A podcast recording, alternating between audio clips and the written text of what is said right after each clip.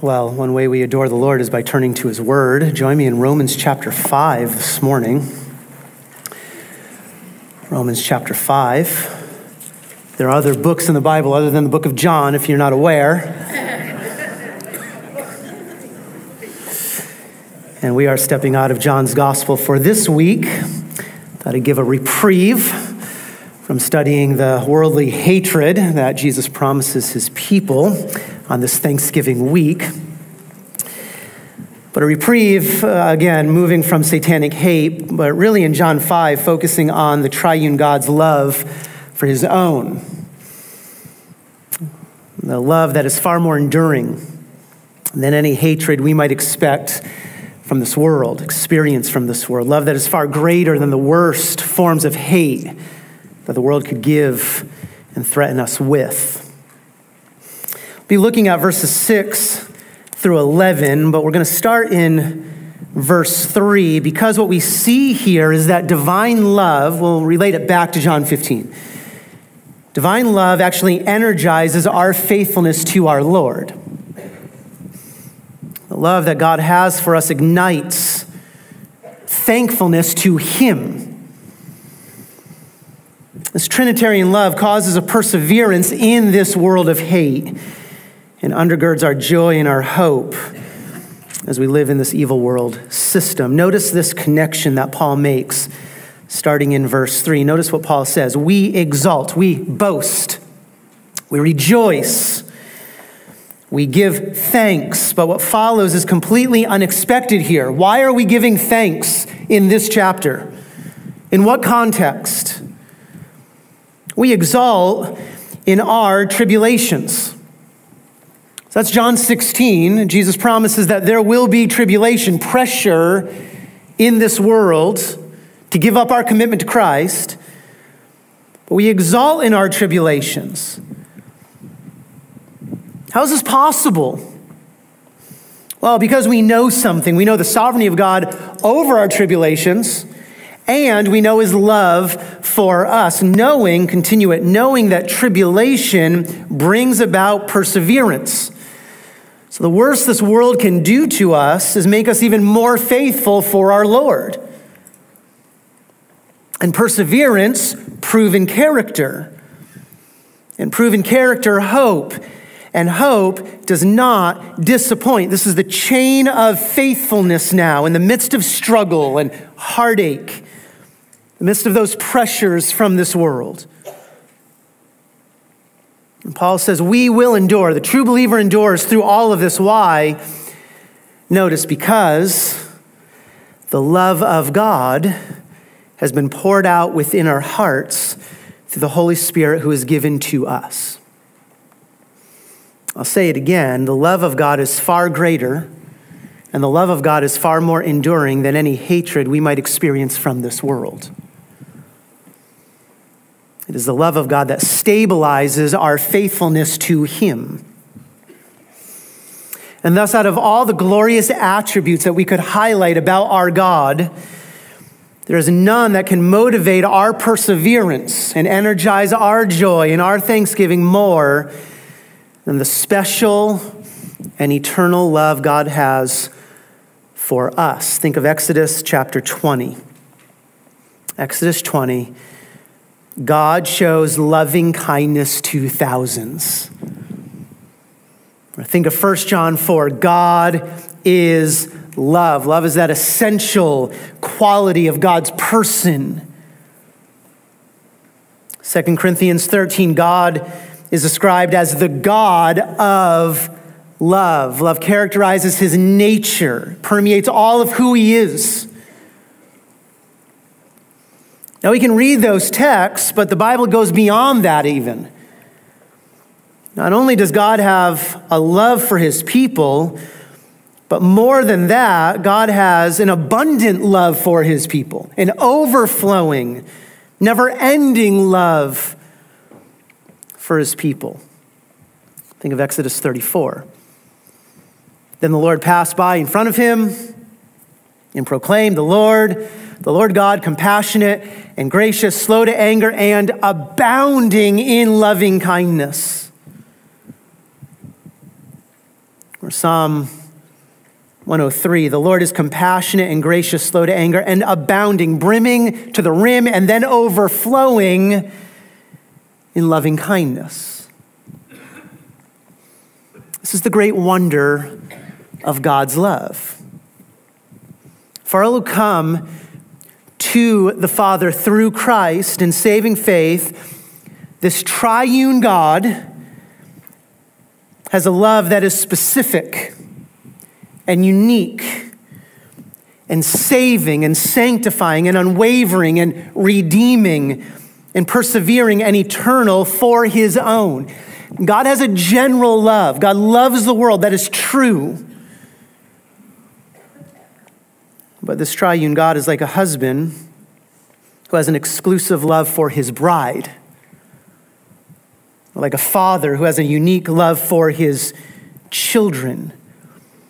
This is an overflow from his intertrinitarian love, each member now overflowing to us, his people. Think of Ephesians 1. In love, we are told, in love, he, the Father, predestined us. Speaking of believers, this is special, this is unique. He predestined us to adoption. This is an electing love. This is a sending of the Son love, a sealing by the Spirit love. In that text, we're told that this love dates back into even eternity past. Ephesians 5, Christ now, the Son, it's Trinitarian love. Christ loved the church and gave himself up for her. Again, a unique love, a dying love, a sacrificing love now that Christ has for his bride. So, as we think of the love of God, we need to understand that God does not possess only one kind of love, just a general love. God's love is multifaceted, it finds different expressions depending on the recipient. And for the true believer, God again has this special love, a love for his own. And outside of his love for himself, this love he has for us is the deepest expression of his love. We're entering into Thanksgiving week. We can give thanks for the redeeming love of our God. That's what I want to do together here. I want to rejoice together this morning, focus our attention on this special love. Again, love that is far greater than what we've looked at for the last few weeks, far greater than the hatred from this world. It's love described in Romans 5. Start in verse 6. Read the text with me. For while we were still helpless, at the right time, Christ died for the ungodly. Just stop there. Let's contrast this what, with what Jesus says in John 15. On one side, there is the evil world system that wants to take our life. But here's the greater love now. This is a love that sacrifices life for us. Verse 7 For one will hardly die for a righteous man, though perhaps for the good man someone would dare even to die, but God demonstrates his own love toward us in that while we were yet sinners, Christ died for us. Much more than having been justified by his blood, we shall be saved from the wrath of God through him. For if while we were enemies, we were reconciled to God through the death of his son, much more. So here's the blessings of love. They continue and overflow. Much more, having been reconciled, we shall be saved by his life. And not only this, but we also exalt in God through our Lord Jesus Christ, through whom we have now received the reconciliation. See the key phrase, it's verse 8. But God demonstrates his love toward us. It's the point of verses 6 through 11. This is God sustaining his supernatural, his sacrificing, his sending, his sealing love that comes into action, into focus It's humbling. This is how one author describes God's love. God's love is a self giving affection for his image bearing creatures and his unselfish concern for their well being that leads him to act on their behalf and for their happiness and welfare. It's an amazing statement. This is the eternal God, holy, holy, holy. And yet he has a self giving affection for us. He has an unselfish concern for us. Look back at verse 5. God's love is such that it has been poured out. This is a lavish pouring now. This is an unending fountain of love. God does not pour out his love in measurable drops upon his children. No, he floods us with his love in gushing currents, so much so that he's poured out his love within our hearts. And notice now, through the Holy Spirit, God gives himself to us in love through the Holy Spirit who is given to us. Again, this is Trinitarian love that God has for his people. The Father pours out his love by sending the Spirit and sending the Son. The Son, in love, dies. We'll see also, he'll resurrect in love for us. And then here in verse 5, the Holy Spirit in love indwells us and seals us. And amazingly, the Spirit then unites us to the Son of the Father's love, unites us to Christ, so that God's love for us, the Father's love for us, is the same love He has for His Son. That's how united we are to the Son. It's amazing. Amazing love, how can it be? It's how special this love is. You cannot get any greater or higher or deeper love than this. So, again, let's rejoice together. Let's look at four reasons we can give thanks today and every day. Four reasons why we can rejoice. Let's relate it back to John 15. Four reasons why God's love for us is far greater than even the worst forms of hate we will experience from this world. Four reasons. Let's begin with the first rejoice today. Verse 6 Rejoice because God's, God loves us with an unexpected love. God loves us with an unexpected love. Everything in this passage gives us reasons for why God should not love us. So Paul's highlighting God should not have love upon us, his people. We see this start in verse 6. For while we were still helpless, at the right time, Christ died for the ungodly. So, this is now the language of grace. We talk about grace often. We usually talk about it as unmerited favor toward the sinner. That is true. It is unmerited towards uh, favor towards the sinner. But more than that, more than that, theologically speaking, Grace refers to demerited favor towards God's people. What do I mean by that? I mean this in love, God gives us the very opposite of what we deserve. It's not just unmerited, it's demerited. We deserve wrath and anger. He gives us love and grace and mercy. So everything here is unexpected. Start at the end of the verse at the right time. Christ died.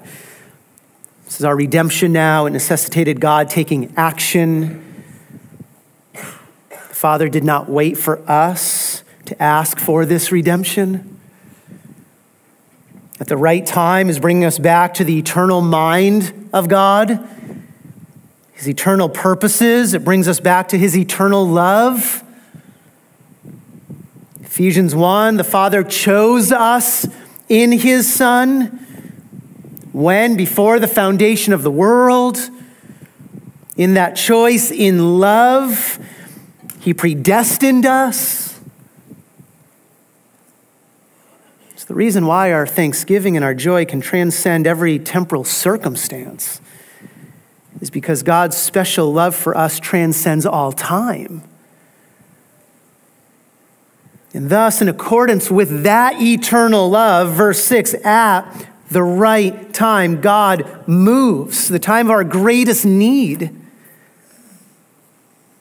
the time when nothing but sacrificial death would accomplish salvation from sin.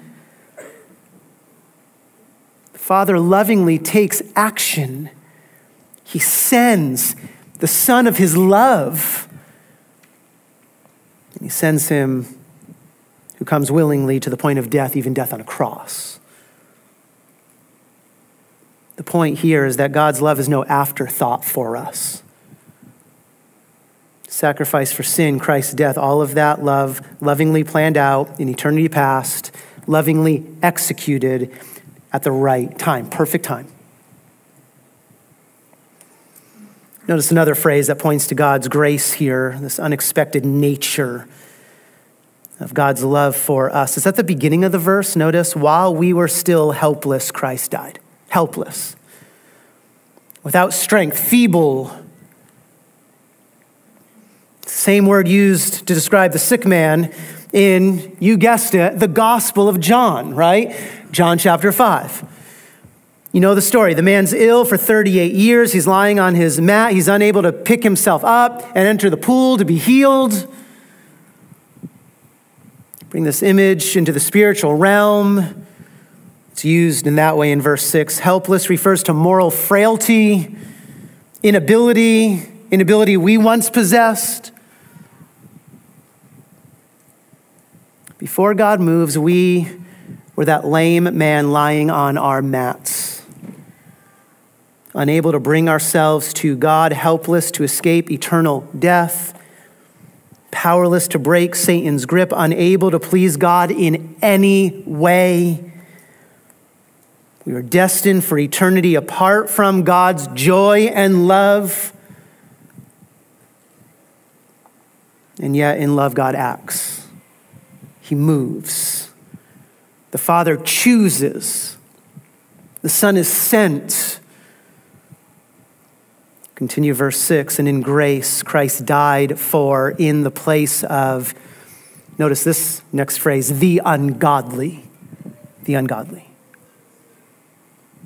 This now points again to the unexpected nature of God's special redeeming love for us.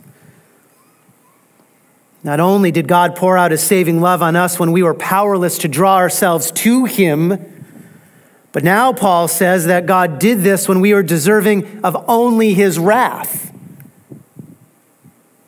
We were the ungodly. What does that mean? We were the wicked, the rebellious, the unholy, the profane. You think, I wasn't that bad. Well, 1 Timothy 1 9 uses the same word to describe those who kill fathers and mothers murderers, immoral men, homosexuals, kidnappers, liars, perjurers. And though we might not have committed all of those specific sins, understand this. When Paul says that we were the ungodly, that was the darkness of our heart. The seeds, the seeds of each of those sins were within us. And so everything in this passage points to why God shouldn't have poured out his love on us. We were incapable of doing anything good in his eyes. We were the helpless. We were the rebellious, the wicked, the ungodly. We were harboring every seed of sin on the inside. And yet, even in that state, that state, God chose to love you. Be amazed at that. And he chose to love us in the greatest possible way. Again, he sent the Son of his love, and the Son dies in spite of our sin and for our sin, in spite of our rebellion. Here's the application of this unexpected love. For one, For one, why would we ever court the love from this world? We've been given the greatest love. Why would you ever court the love from this world? The world's love is fickle. It's based on sin. Based on what we can do for it. It's the temptation, again, John 15, that's the temptation. Court the love from the world, be accepted by them. Why would we ever do that? But second, this unexpected graciousness of God here, it also points to the security of his love for us. The security of his love for us. Because this divine love was never deserved and yet was given, then it will never be taken away from us. Why would God take it away? He gave it undeserved. We're going to see that at the end of the passage as well. So we can give thanks. We can understand why John would write 1 John 3. This is just praise. It says, See, behold, be amazed at this. This is an outburst of wonder. Consider this. How great, literally, see from what country this is alien love, out of this world love. See how great a love the Father has bestowed on us that we, the ungodly, the rebellious, the unholy, the undeserving, the helpless, that we would be called what? loved, beloved children of God. That's who we are. It's the first reason we can rejoice, first reason we can give thanks for God's redeeming love is totally undeserved, entirely unexpected. It's all of grace from the loving hand of God. And thus, because, again, because it was never earned, it will never be taken away. Let's look at verse 7. It's another reason we can rejoice together. Not only today, but every day. Yes, God's love is unexpected, but also now God loves us with an incomprehensible love. Unexpected and incomprehensible. Notice the illustration Paul draws in verse 7. For one will hardly die for a righteous man, though perhaps for a good man someone would dare even to die.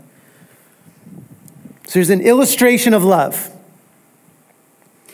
The height of human, worldly, temporal love is the sacrifice of one's own life. It's the height of love.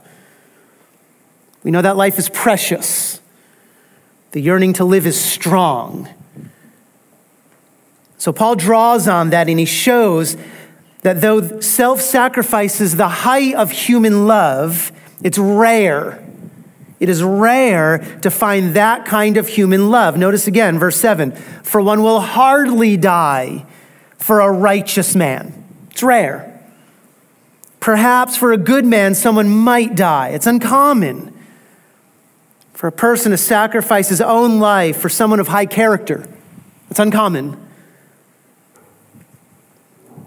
But verse 8, now the contrast from the pinnacle of human worldly love to now God's love, but God demonstrates a love for us. God puts on display. This is in the present tense. He's continually demonstrating this love. We can continually see it.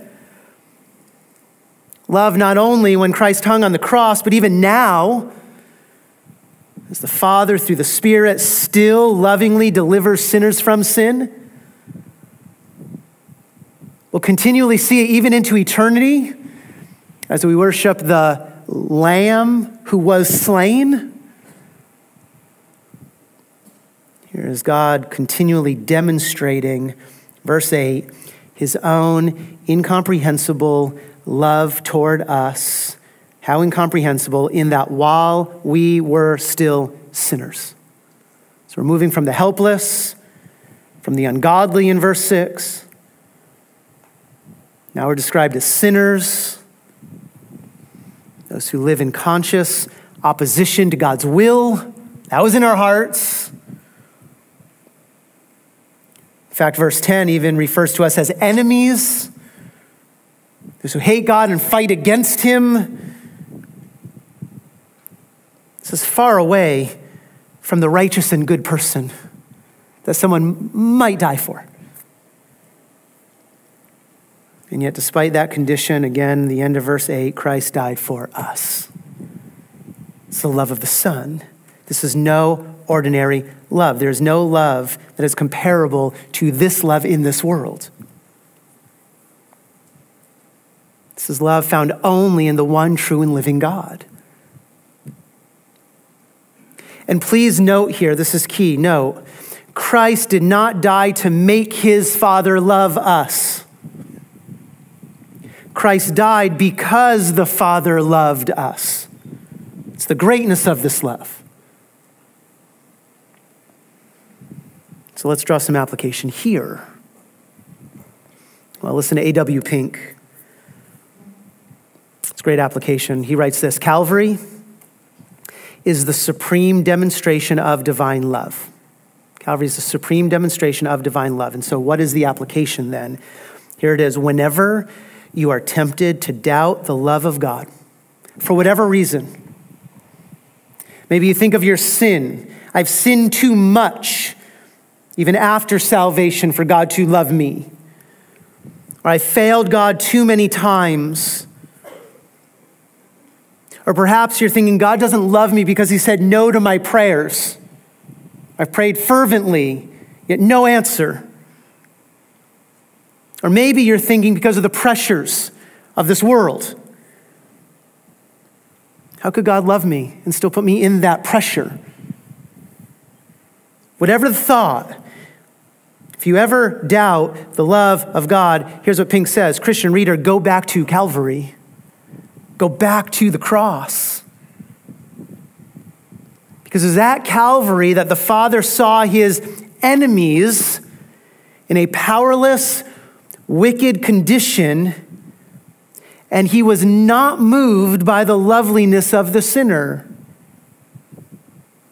No, he was moved by his inherent love to give himself to those in desperate need. And thus, in love for us, he poured out his wrath not on us who deserved it. Again, demerited favor. In love for us, he pours out his wrath upon his sinless son who deserved none of it. None of it. If you ever doubt God's love for you, go back Calvary, it is the greatest demonstration of God's love for his people. Who can fathom this kind of love? It's incomprehensible. It's far greater than what we can ever imagine. This is why Paul prays. Ephesians 3, here's Paul's prayer. For this reason, I bow my knees before the Father. And here's my prayer I'm offering that you, being rooted and grounded in love, we've experienced God's sending love, the Son sacrificing love, the Spirit sealing love. We're rooted and grounded in love. And here's my prayer, Paul says that you may be able to comprehend with all the saints what is the breadth and length and height. It's love that reaches into the heavens and depth Love that tunnels into the depths of the unknown. To comprehend this love and to know the love of Christ. And then Paul adds this, which surpasses knowledge. So here's what I'm praying for I'm praying for that you're going to comprehend love that you can't comprehend. That's Paul's prayer. We can't comprehend this, it's beyond our imagination. And just think about this divine love. This is love that sacrifices Christ here. Christ is sacrificing a face to face relationship with the Father to come for us. We can't fathom that. This is a heavenly love that incarnated itself in the frailty of created man. And we can't grasp that kind of love. And then here in chapter 5 of Romans, we read that this is an eternal love, a love that chose death, a love that chose suffering and wrath for the sake of unworthy sinners. Who can fathom this? Again, to quote Pink, whenever you are tempted to doubt the love of God, go back to Calvary. Ephesians 3 8, Paul calls Christ's love the unfathomable, limitless riches of Christ. I'll put it in the words of my favorite hymn. Don't cross stitch this for me. Somebody's already done that 10 years ago. It said something about this being my favorite hymn, and I have a cross stitch of it, so I already got that. But you can bring me a key lime pie, that's fine, and write it on it. I'm good. Here's my favorite hymn. Fits so perfect. Where we with ink the ocean fill, and where the skies of parchment made, where every stalk on earth a quill, and every man a scribe by trade. To write the love of God above would drain the ocean dry, nor could the scroll contain the whole, though stretched from sky to sky. It's so true. Why can we give thanks? Why can we give thanks in the context of John 15 with the world hating us? Because we have the greatest and deepest love imaginable, beyond imagination. We've been granted God's love, not only unexpected love, but here incomprehensible love. Leads into verse 9. Verse 9, here's another reason we can rejoice together we can rejoice because God loves us with a preserving love. A preserving love. Again, how wonderful this promise is in light of Jesus' warning over the last few weeks. Read verse 9. Much more than, having now been justified by his blood, referring to the cross, the cross being the love of Christ have been justified by his blood, we shall be saved from the wrath of God through him. So notice the progression here. Paul says, In love, we've been justified. Theological word, we've been declared righteous based upon Christ's perfect life. Been declared righteous. It's the initial act of salvation through faith. Declared righteous. Christ's righteousness credited to our account, so that when God looks at us, he sees his own Son. We're placed, united into Christ. The Father sees the Son. It's an act of love. But that's not where Paul ends here. That's the first half of verse 9. Notice the second half of the verse. God's love continues from justification now to our glorification. The promise is we shall be saved, future tense. Saved in the fullest sense. Saved not only from the penalty of sin, that's justification, but now saved from God's eternal wrath, that's future. This takes the redeeming, special, unique love that God has for us, again, brings it into eternity future. That is to say, this God's saving love perseveres his children forever, it will never be lost.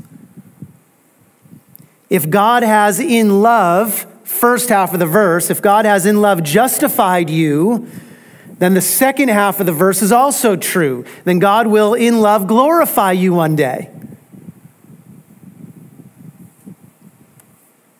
That's why Paul follows up in verse 10.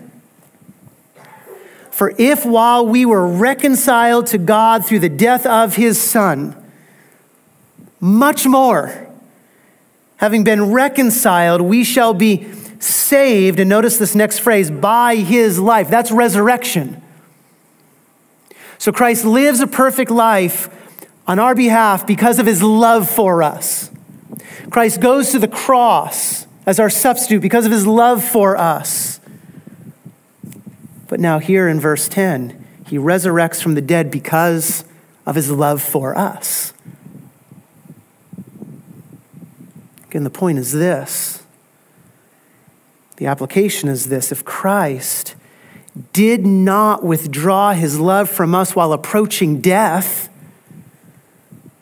if Christ did not withdraw his love from us while hanging on the cross, when his body was buried, do you think he is going to withdraw his love from us now that he's alive forevermore? Why would he do that? It's the logic behind what Paul is saying here. The point is security. It's the security of the triune love that God has for his people. Eternity past, God chooses. The Father chooses in love. Justification, he forgives and justifies in love. And now, in love, God secures his own forever. That's the promise. And notice those two phrases in verses 9 and 10. Much more. Notice the phrase, much more. We shall be saved from the wrath of God. Verse 10, middle. Much more. We shall be saved by his life. Paul's moving from the greater to the lesser. Through the sacrifice of Christ on the cross, God has done the more difficult thing. The more difficult thing. He reconciled his enemies. And that word enemies there, it's a strong word. It's not someone who comes a little short of being a friend. This is not an acquaintance. This is someone in the opposite camp as God, as God and at war with God. That's the enemy of God. That was us, hostile. We were a child of Satan. He hated everything about God his righteousness, his holiness, and so that was the more difficult task. The holy God reconciling his enemies to himself. Yet, the triune God did that. Therefore, Paul says, how much more will God's saving love keep us redeemed? How much more now that we are at peace with God, we're no longer his enemy. Now that God is our Father, not our foe. Now that our dying Savior is alive and interceding on our behalf. Connect it with verse 5. Now that the Spirit has been sent into our hearts to seal us, how much more will we be saved in love forever? It's the glory of God's faithfulness having paid so great a price to redeem his own, he will not allow this salvation to fall short. And again, this application, the application is profound here. Yes, the world will hate us, but we do not need to fear any form of this hate against us. We do not need to fear any of it. Why? Because glory is our future, it's guaranteed. It's guaranteed.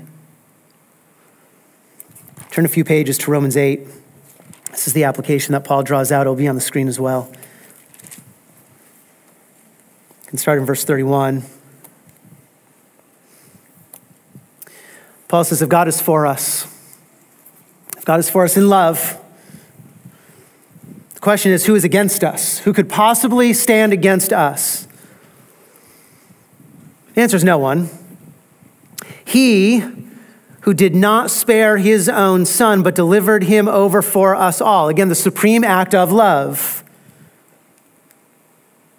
To which Paul then makes this application based upon that giving, eternal, sending love. Here's the application, verse 32. How will he not also with him, through the resurrected Son, freely give us all things? How will he not keep us into eternity? Again, moving from the greater to the lesser. Which Paul then adds verse 34, strengthening all of this Christ Jesus is he who died, yes, but he didn't stay dead. Rather, who was raised, who is at the right hand of God, who also intercedes for us. So, why will God never withdraw his love from us? Not only because Christ died for us, removing all condemnation, but now Paul says God will never withdraw his love from us because Jesus is right now interceding for us in love at the Father's right hand.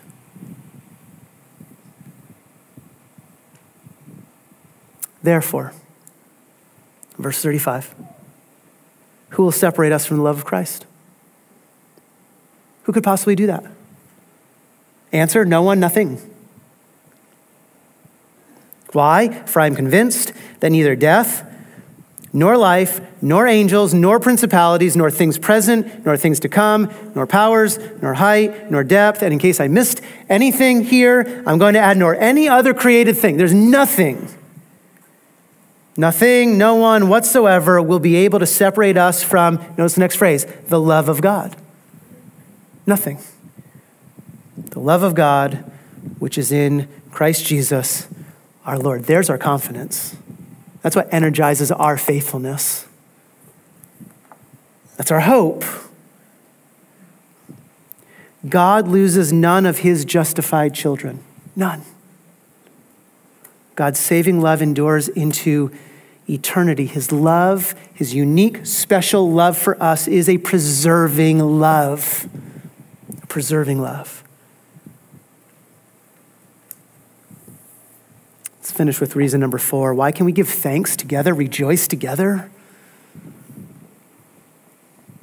We can rejoice because God loves us with an incalculable love. An incalculable love. Back to chapter 5. Here's how this section concludes, verse 11. And not only is this so, let's put in common vernacular, it even gets better.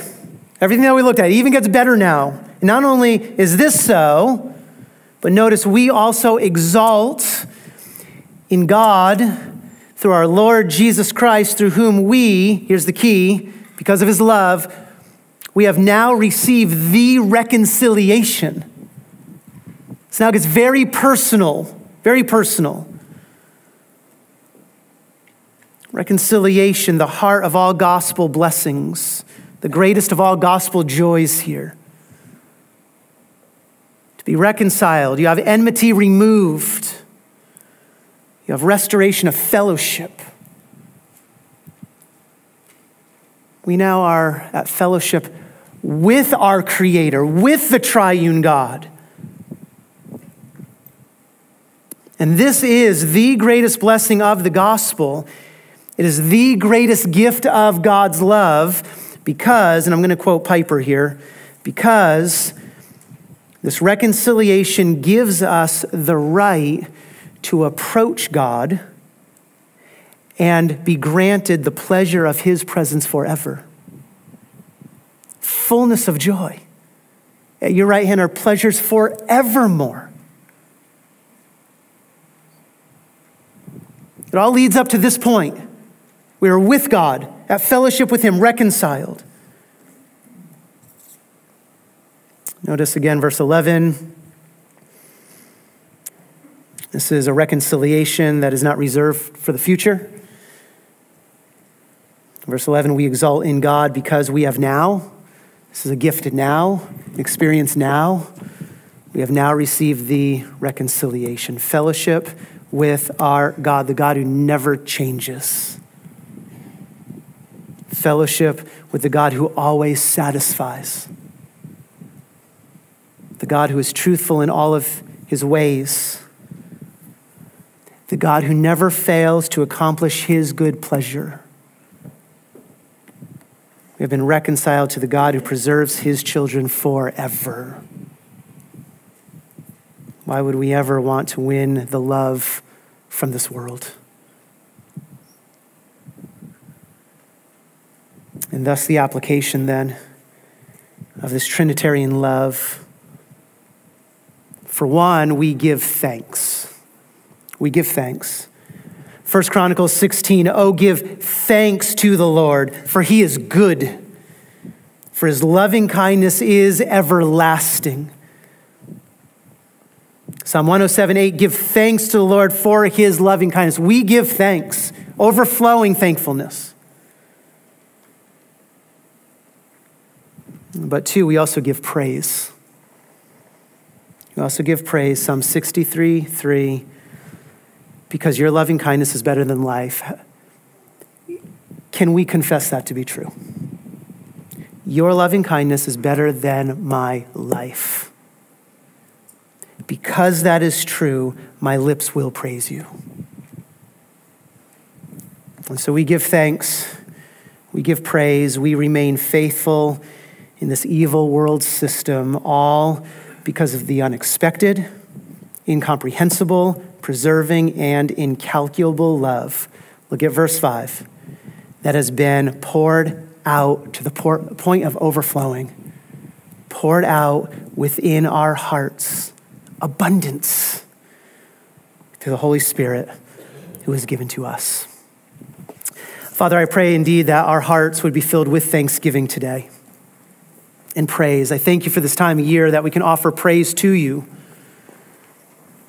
And we certainly can give thanks to you for the temporal blessings you have been gracious to give to us. But Lord, our thankfulness goes far beyond any of that. Our thankfulness is because of these eternal gifts and this eternal love. Lord, take away any doubt that someone might here have regarding your love for them if they've come to you through Christ and faith. Lord, give us a faithfulness energized by this love. Let us cherish your love than any love this world might offer us. And let, let us give thanks unto you. Pray this in Christ's name. Amen.